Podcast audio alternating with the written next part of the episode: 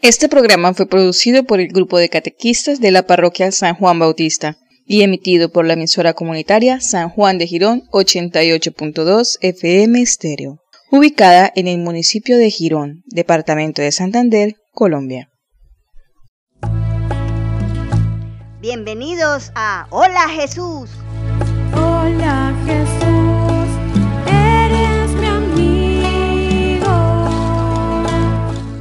El programa de iniciación cristiana para el sacramento de la Eucaristía. Jesús quiere ser tu gran amigo. Junto a tu familia, disfruta este espacio en tu emisora comunitaria San Juan de Girón 88.2 FM Estéreo. Felicidad, amigos para siempre,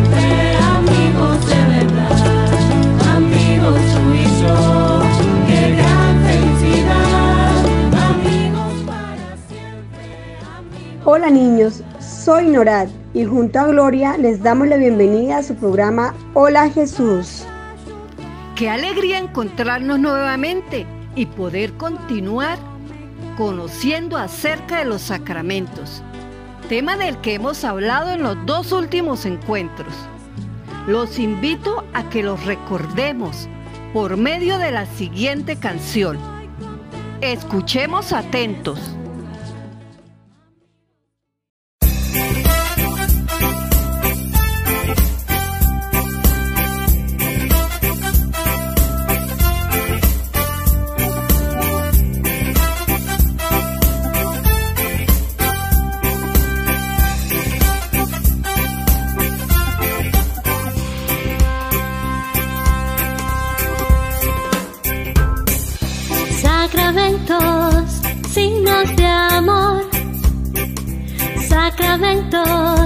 Gracia de Dios.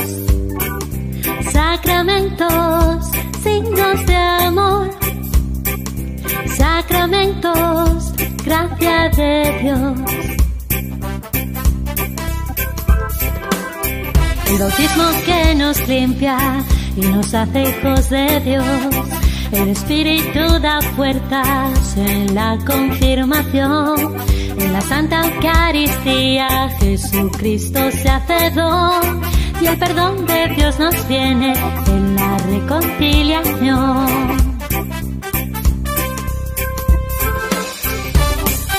Sacramentos, signos de amor. Sacramentos, gracia de Dios. Sacramentos,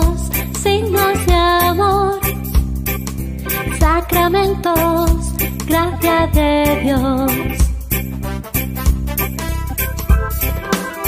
Los que sufren son sanados con la gracia de la unción. Por el orden se consagran los ministros del Señor. En el santo matrimonio lo importante es el amor. Y estos son los sacramentos, un regalo del buen Dios.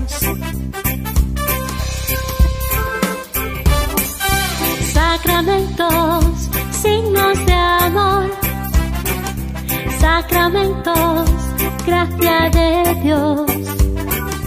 Sacramentos, signos de amor.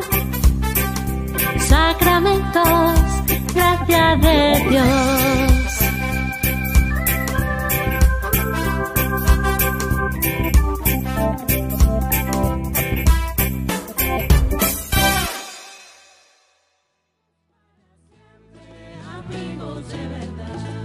Después de esta bonita canción, hagamos un recorderis del programa anterior, cuyo tema fue el sacramento de la confesión. Catequista, yo aprendí que el sacramento de la confesión es un sacramento de curación. También nos enseñaron que la confesión es un sacramento que se conoce por muchos nombres. Por ejemplo, se llama confesión porque en este sacramento confesamos o declaramos nuestros pecados. También lo llamamos sacramento de conversión, porque Jesús nos llama al cambio de vida. Además se llama sacramento de la reconciliación porque es el medio que Cristo nos dejó para reconciliarnos con Dios y con su iglesia. Asimismo, es el sacramento de la penitencia, porque lleva a la persona al arrepentimiento y a la reparación del mal que ha hecho. También es llamado apropiadamente el sacramento del perdón y la paz. En él, Dios hace lo que nosotros no podemos hacer, perdonar nuestros pecados y llenar nuestras almas de paz. Catequista, nos hablaron sobre los pecados mortales y los pecados veniales.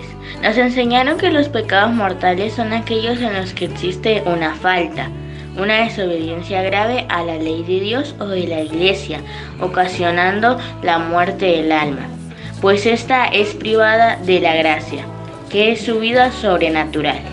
Yo aprendí que para que un pecado sea considerado mortal se requieren tres condiciones.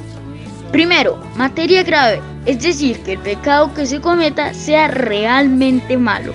Segundo, plena advertencia. Esto significa que la persona sabe que eso que cometió es pecado. Y por último, deliberada voluntad. Es decir, que la persona, aun sabiendo que ese acto era un pecado, no le importó y lo cometió de todas formas. Catequista, los pecados veniales son también una falta a la ley de Dios, pero en este caso es una falta leve. De este modo, el alma no es privada de la gracia de Dios. El problema con los pecados veniales es que nos disponen al pecado mortal. Catequista, yo recuerdo que son cinco los pasos necesarios para hacer una buena confesión. El primero es el examen de conciencia, es decir, reflexionar, recordar todos los pecados que he cometido. El segundo paso es la contrición de corazón. Me arrepiento de los pecados que cometí. Catequista, el tercer paso es el propósito de cambio. O sea, me comprometo a cambiar, a no hacer lo mismo que hice mal. El cuarto paso es la confesión de boca, es decir, le digo mis pecados al sacerdote. El quinto y último paso es la satisfacción de obra. Cumplo la penitencia que me imponga el sacerdote. Mis niños, muy bien. Tengan siempre presente todas las cosas que han aprendido para que hagan un excelente examen de conciencia, no solo para su primera confesión, sino para toda la vida. En el encuentro de hoy hablaremos sobre uno de los sacramentos de iniciación cristiana, que junto con el bautismo y la confirmación constituye las bases de la vida cristiana, el sacramento en el que Jesús se nos da como alimento, en el que recibimos el cuerpo de Cristo y nos hacemos parte de su cuerpo, que es la iglesia es decir, el sacramento de la Eucaristía.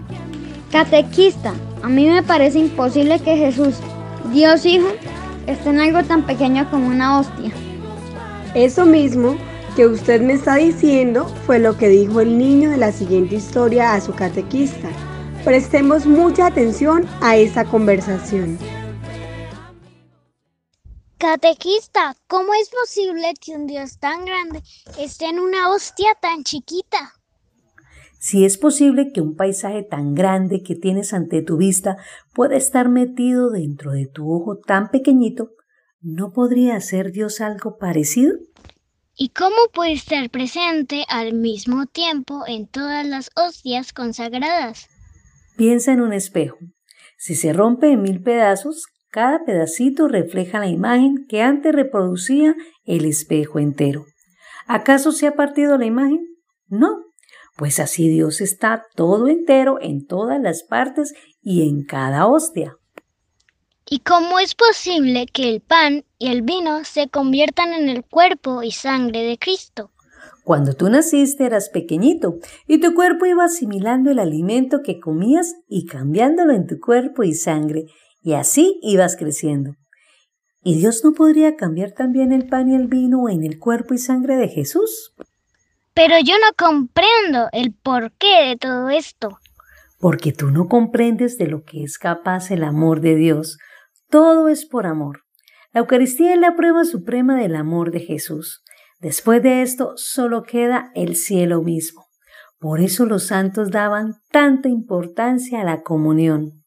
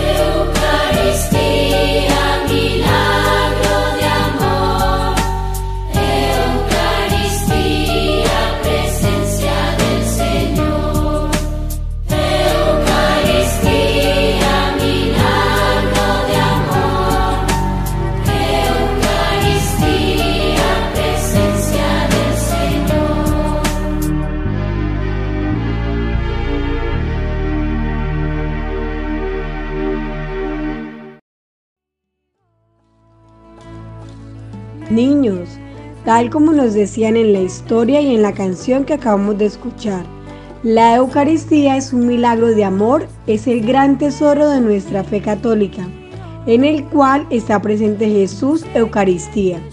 Jesús, el mismo Jesús de Nazaret, el Hijo de María, que resucitaba a los muertos, sanaba a los enfermos y bendecía a los niños hace más de dos mil años. Es el mismo Jesús, vivo y resucitado, que está entre nosotros como un amigo cercano en el sacramento de la Eucaristía. La Sagrada Eucaristía es el sacramento en el que Jesús entrega por nosotros su cuerpo y su sangre. Asimismo, para que también nosotros nos entreguemos y nos unamos a Él en la Sagrada Comunión. La celebración de la Eucaristía es el centro de la comunidad cristiana. ¿Saben? La riqueza inagotable de este sacramento se expresa mediante los distintos nombres que se le dan. Cada uno de estos nombres evoca alguno de sus aspectos. Se le llama Eucaristía porque es acción de gracias a Dios también es llamada banquete del Señor, porque se trata de la cena que el Señor celebró con sus discípulos la víspera de su pasión.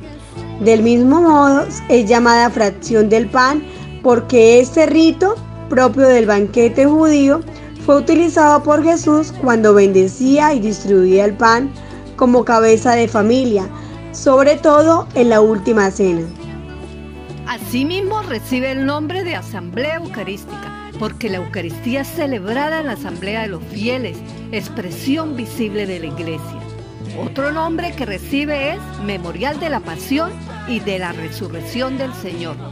También se le llama Santo Sacrificio, porque actualiza el único sacrificio de Cristo Salvador e incluye la ofrenda de la Iglesia. O también Santo Sacrificio de la Misa sacrificio de alabanza, sacrificio espiritual, sacrificio puro y santo, puesto que completa y supera todos los sacrificios de la antigua alianza. También recibe el nombre de Santa y Divina Liturgia, porque en la celebración eucarística se unen la iglesia celeste y terrestre en una única fiesta, puesto que los dones eucarísticos en los que Cristo está presente son por así decir, los más santos en este mundo. Son llamados también Santísimo Sacramento.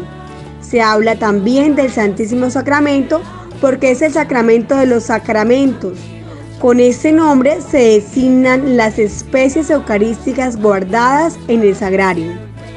Asimismo, este sacramento es llamado comunión porque por este sacramento nos unimos a Cristo que nos hace partícipes de su cuerpo y de su sangre para formar un solo cuerpo. Y por último, Santa Misa, porque la liturgia en la que se realiza el misterio de salvación se termina con el envío de los fieles a fin de que cumplan la voluntad de Dios en su vida cotidiana. Niños, Muchas personas han escrito acerca del sacramento de la Eucaristía. Uno de ellos es el padre Ángel Peña, sacerdote agustino recolecto, que en su libro Los niños y la Eucaristía nos dice, la Eucaristía es Jesús mismo que nos dice, yo soy el pan de vida, el que viene a mí ya no tendrá hambre, el que cree en mí jamás tendrá sed, el que come mi carne y bebe mi sangre está en mí y yo en él. El que me come vivirá por mí, el que me come vivirá para siempre. La Eucaristía es el manjar de los ángeles, el pan de los fuertes, el pan de los cielos, el pan vivo bajado del cielo. Es el mejor alimento para el crecimiento de nuestra vida espiritual. Este sacerdote también nos dice que la Eucaristía es algo importante e imprescindible para vivir nuestra fe. La Eucaristía es la esencia y fundamento de nuestra fe cristiana, porque sin Cristo no hay cristianismo. Y la Eucaristía es el mismo Cristo en persona. No basta con creer en Cristo de modo teórico. Es necesario amarlo personalmente y tenerle el máximo respeto. Catequista, yo recuerdo que en el programa que hablaron sobre la última cena del Señor, nos enseñaron que en ella Jesús instituyó este sacramento. Tiene toda la razón. Durante la última cena, Jesús estableció el sacramento de la Eucaristía. Recordemos cómo fue este momento.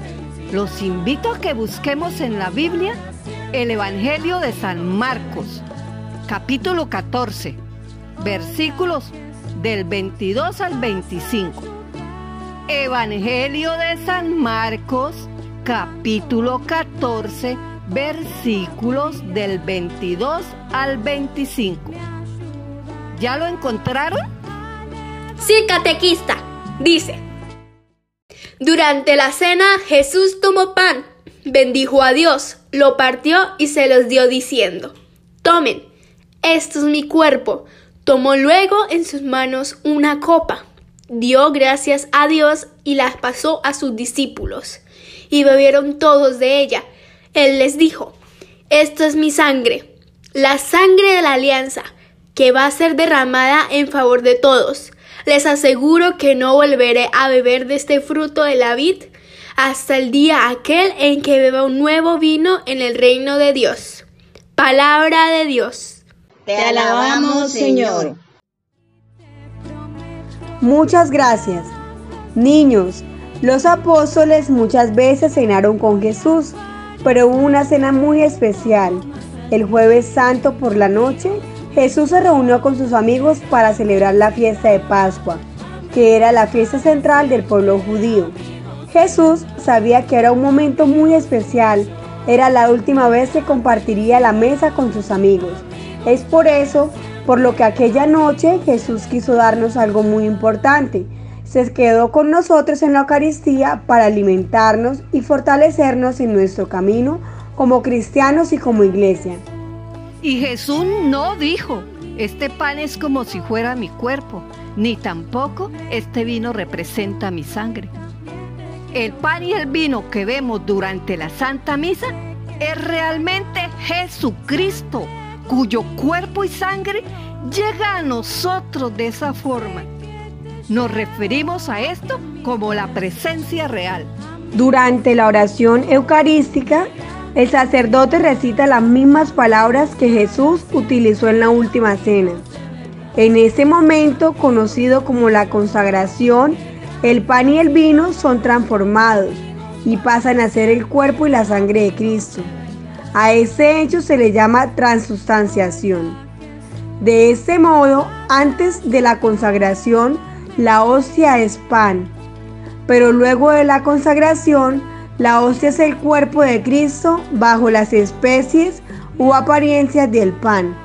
Es decir, que el pan se convierte en el cuerpo de Jesucristo a pesar de que su apariencia, su color, sabor y olor sean de pan. Esto mismo sucede con el vino. Antes de la consagración hay vino, con algunas gotas de agua.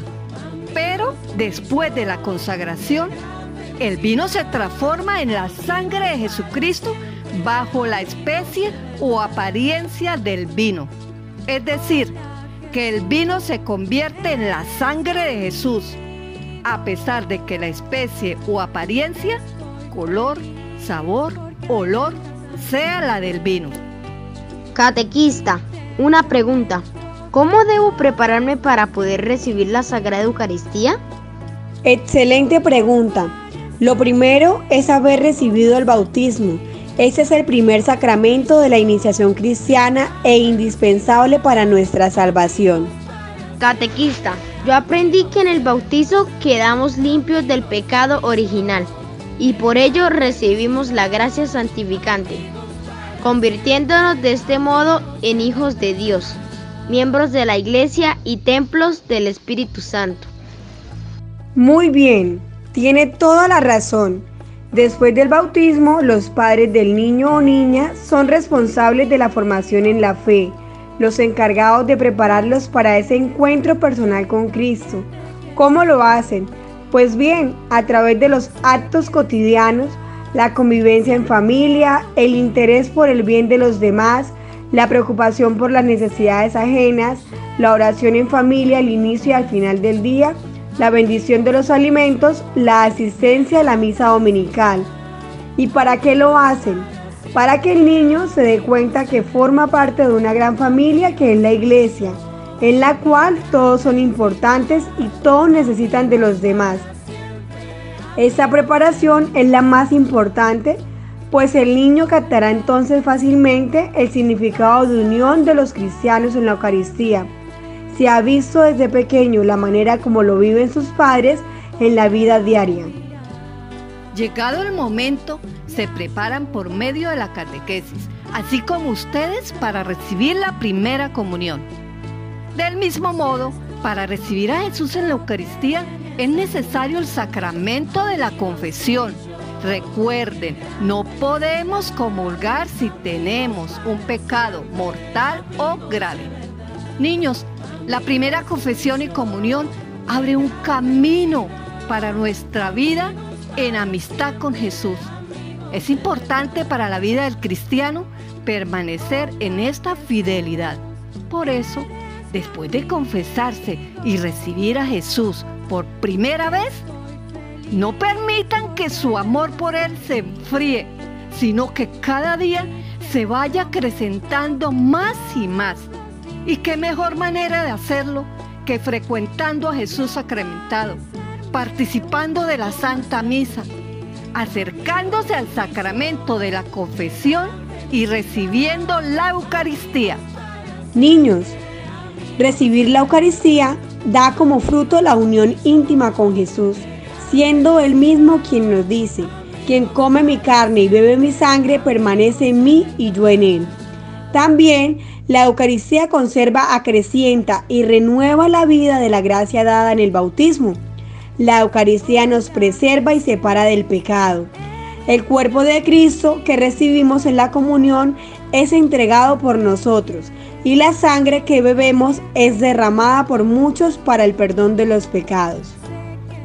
La Eucaristía nos compromete en favor de los pobres, pues el recibir el cuerpo y la sangre de Cristo que son la caridad misma, nos hace caritativos. El par eucarístico es partido, repartido y compartido. Eucaristía es caridad. Después de haber conocido acerca del sacramento de la Eucaristía, digamos juntos. Alma de Cristo, santifícame. Cuerpo de Cristo, sálvame. Sangre de Cristo, embriágame. Agua del costado de Cristo, lávame. Pasión de Cristo, confórtame. Oh mi buen Jesús, óyeme. Dentro de tus llagas, escóndeme. No permitas que me aparte de ti. Del enemigo malo, defiéndeme. En la hora de mi muerte, llámame. Y mándame ir a ti, para que con tus santos te alabe y te bendiga. Por los siglos de los siglos. Amén. Escuchemos ahora el compromiso de la semana. Escribo en mi cuaderno la oración del alma de Cristo y la voy aprendiendo para adorar a Jesús cada vez que comulgue. Prestemos mucha atención a nuestra cápsula informativa.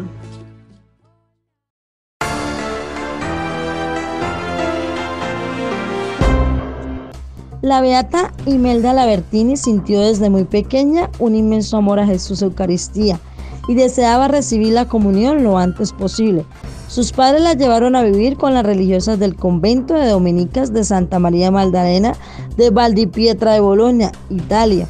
Y cada vez que las religiosas se acercaban a comulgar, ella sentía unos vivos deseos de recibir a su amigo Jesús.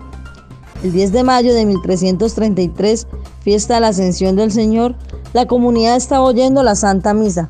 Al terminar la misa, las hermanas se retiraron y ella se quedó sola para seguir orando. Pero entonces ocurrió un prodigio que vio una religiosa que entró a la iglesia. Una hostia blanca y brillante aparecía suspendida encima de la cabeza de Imelda. Inmediatamente llamaron a un sacerdote que tomó la hostia y la colocó en una patena. El sacerdote interpretó el suceso como que el Señor quería que Imelda, que tanto lo deseaba, pudiera comulgar y le dio la hostia en comunión. En ese momento se sintió tan encendida de amor a su Señor que se quedó en éxtasis del que nunca más volvió, pues murió ese mismo día. Tenía 11 años. Muchas personas comenzaron inmediatamente después de su muerte a invocarla como una santa. Su cuerpo incorrupto se conserva en la iglesia de San Segismundo de Bologna. Fue beatificada por el Papa León XII en 1826. En 1922 se fundó una comunidad religiosa dominicas de la Beata Imelda, que tiene como carisma propagar el amor a la Eucaristía por medio de la oración perpetua. El Papa Pío X en 1908 la nombró patrona de los niños que hacen la primera comunión.